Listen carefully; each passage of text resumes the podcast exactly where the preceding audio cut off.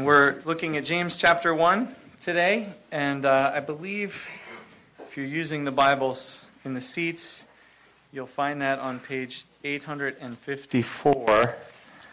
However, there's a chance it's page 845 because I just looked it up and I sometimes get numbers switched around in my head. Believe it or not, I used to be a math teacher, so I don't know how that works. But anyway, it's around there within nine pages. 850 ish, give or take a few. James chapter 1. Well, it's the Sunday before Christmas. Who knows how many days until Christmas? Five. Five days. We're getting really close. We're, we're deep into the season. The expectation is building. Lots of presents are already hidden away in the usual hiding places. It's finally getting cold a little bit, so it feels like Christmas, although I don't think it's going to stay cold which isn't all bad either. Um, the credit cards have been charged, the cookies are being baked, the decorations are up, the calendars are full of parties. So let me ask you where are you looking for happiness this Christmas?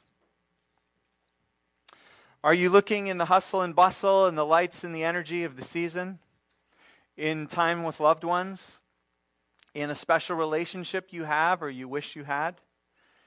In the cozy feelings, the nostalgia, and the traditions of the holidays? Are you looking in the feelings of safety and warmth and peace that we try to feel, that we want to feel at this time of year? Are you looking in the delicious food? Are you looking in the gifts and the presents? Where are you looking this Christmas?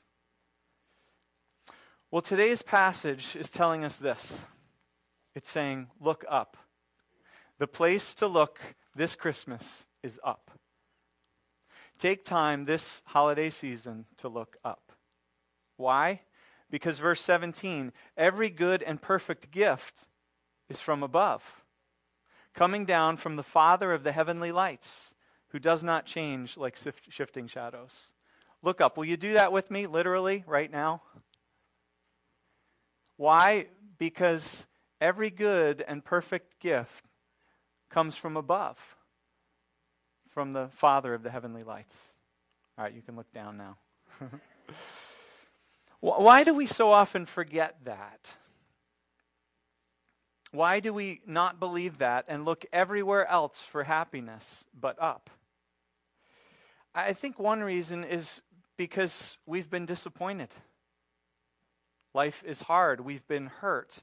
And if God loves us, if God is good, if God is in control of this world, why has he allowed these bad things to happen?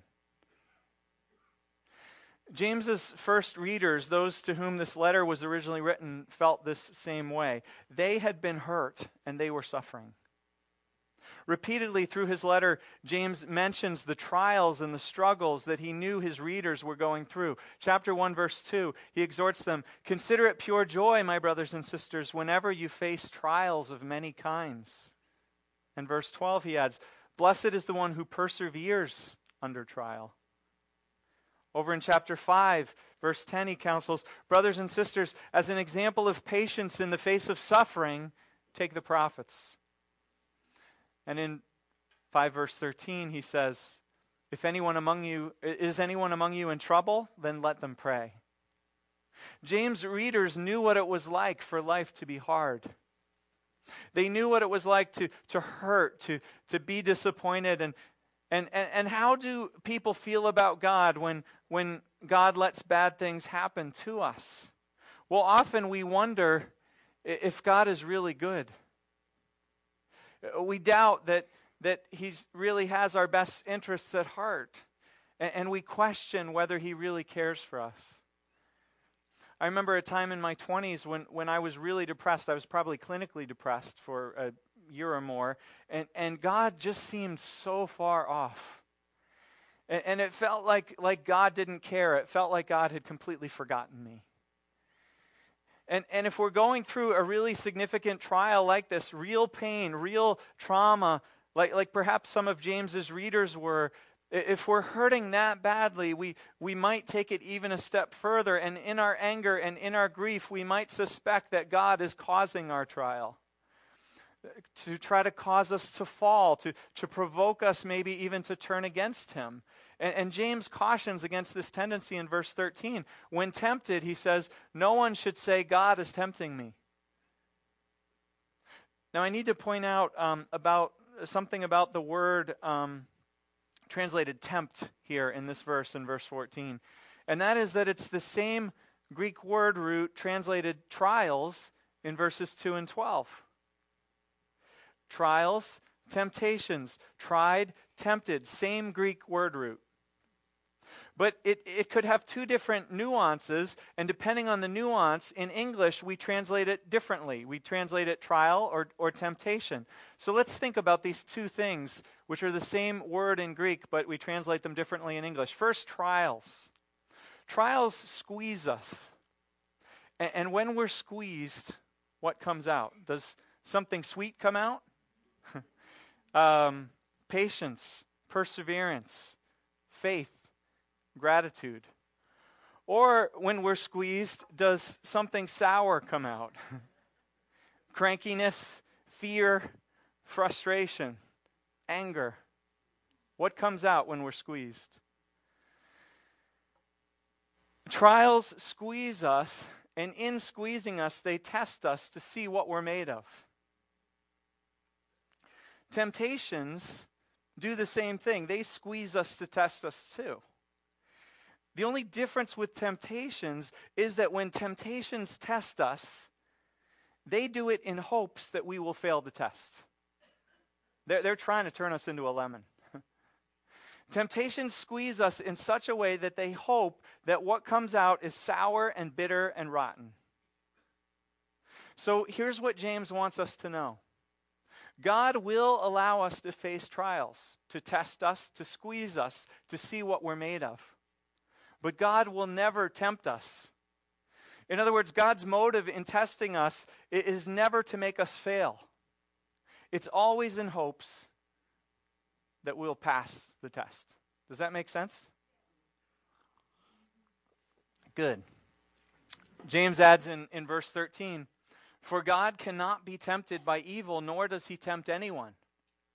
Sure, God allows us to go through trials, but we should never think when God does that, that God is not good. We should never think when God does that God is seeking to trip us up or to make us fall.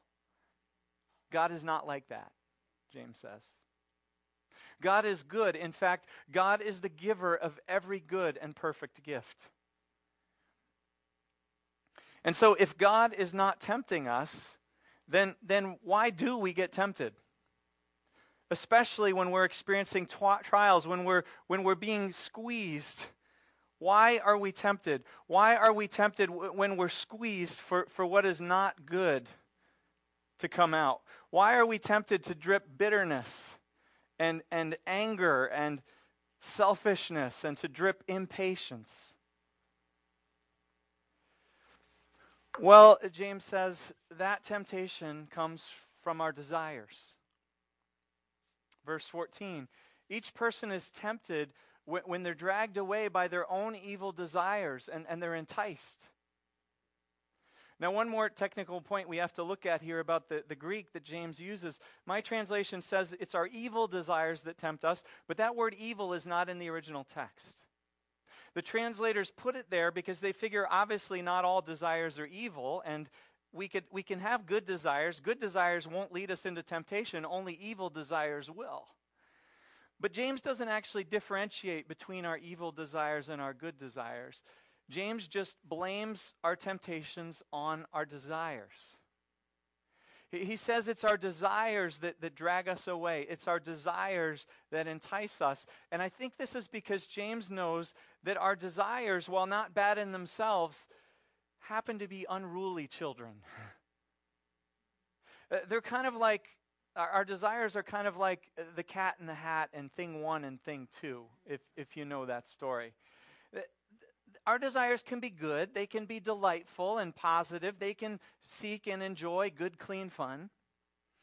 But the problem is, our desires don't know when enough is enough. They don't know where the boundaries are. Our desires don't know when to stop and they are never satisfied.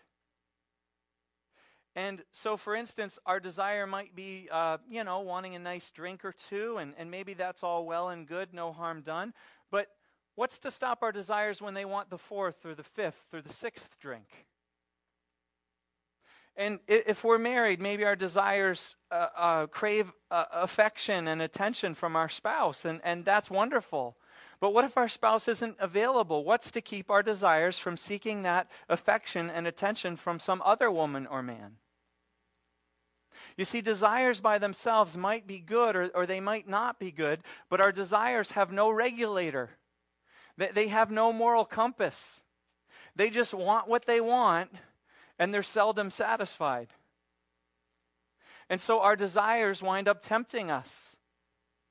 And they especially tempt us when we're already being squeezed, when we're extra stressed, when we're extra lonely.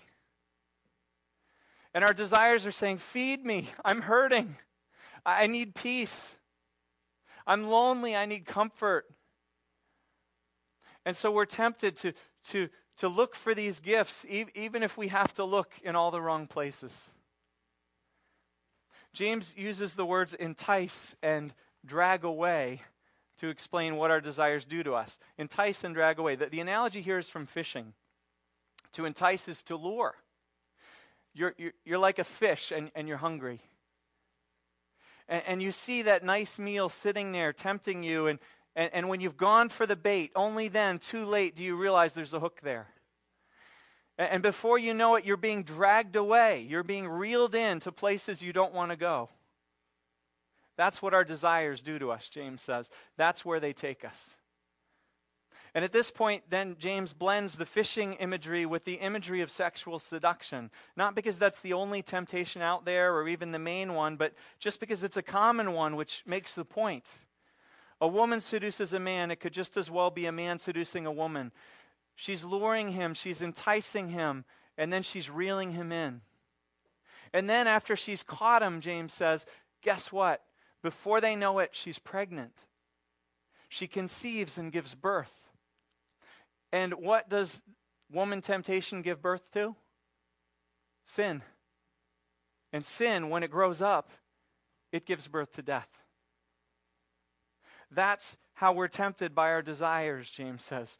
And we're especially tempted when we're being squeezed, when our stress level is high, when we're hurting or lonely, when we're going through trials, and, and we wonder, where is God? And, and we may think that God has abandoned us and, and that this is all God's fault that we're hurting so much.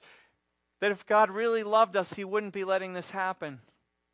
And so, so what that we indulge a little? Can God really blame us? He got us into this situation. No, James says, it's not God's fault. God is good. It's your desires that are enticing you and leading you away. And what God is offering you instead is every good and perfect gift. So look up. James says, Will you look up with me again this morning? Every good and perfect gift come from above coming down from the Father of the heavenly lights. All right. But, but here's the thing when we look up, the gift that God is offering us may not be the gift that we desire. Instead, the gifts God is offering us may be the gifts which enable us to control our desires, to manage our desires. Because here's the thing about God God, the Father, who gives every good and perfect gift, does not spoil his children. He loves his children, but he doesn't spoil them. God, or, or, rather, children raised by God, never turn out to be spoiled brats. Because God is a good and wise father. You see, spoiled children are, are never taught to say no to their desires. No, a spoiled child has a desire, and, and what does the parent do? The parent satisfies the desire. Oh, you don't want vegetables? Okay, I'll fix you what you like instead. oh, you really, really want that toy? Okay, don't worry, we'll get it for you. And, and that child grows up, and that child never learns to say no to their desires. And so their desires are constantly enticing them and reeling them in, and, and, and, and they have to have what they want. And, if they never learn, what, what happens as, as these children mature? Well, they ruin their relationships because no one wants to live with a spoiled brat. And, and they max out their credit cards because they think the world owes them everything they want. Their life becomes a train wreck because they have to have what they want. And even as adults, they, they throw a grown up fit if they don't get it. Why? Because they were never well parented. Well, guess what? God doesn't parent that way. God loves his children. God loves them wisely, and so God disciplines them. He teaches them that they can't always have everything that they desire. He teaches them to control their desires. He teaches them that it's more important to think of others. It's more important to share. It's, it's more blessed to give than to receive. He teaches them that it's better to serve than to be served. What better gift could any parent give than to raise a child who's like this? A child who's content with what they have, who finds joy in what they have, a child who is a blessing to others, a child who's self controlled and unselfish. And God is a father who delights to give every good and perfect gift. And sure, some of these gifts are, are just fun surprises which satisfy our desires. God likes to have a good time. He likes to delight us, to light up our faith with face and our faith with good things. But many of the gifts God gives are aimed at maturing us into those kinds of people mature people, generous people, good people. In fact, James mes- mentions two specific good and perfect gifts that God loves to give. Two of them he mentions in chapter 1. One he mentions in verse 5, and that's wisdom. If any of you lacks wisdom, you should ask God God who gives generously to all without finding fault. What's wisdom? What kind of gift is that? Well, wisdom is skill. It's skill at living life. It's, it's skill at living life well. Wouldn't you like to have the skill of living life well? That's wisdom. Wisdom teaches us when to gratefully and thankfully fulfill our desires and it teaches us when to say no to our desires. Wisdom knows how to weather trials uh, gracefully. Wisdom allows us to mature and to improve our character. That's the first gift James mentions. The second gift James mentions is in verse 18 new birth. God chose to give us birth through the word of truth that we might be a kind of first fruits of all that he created new birth through the word of truth. What's new birth? It's a new heart. It's a new heart, a heart which actually wants wisdom, a heart which actually wants to grow up and to mature.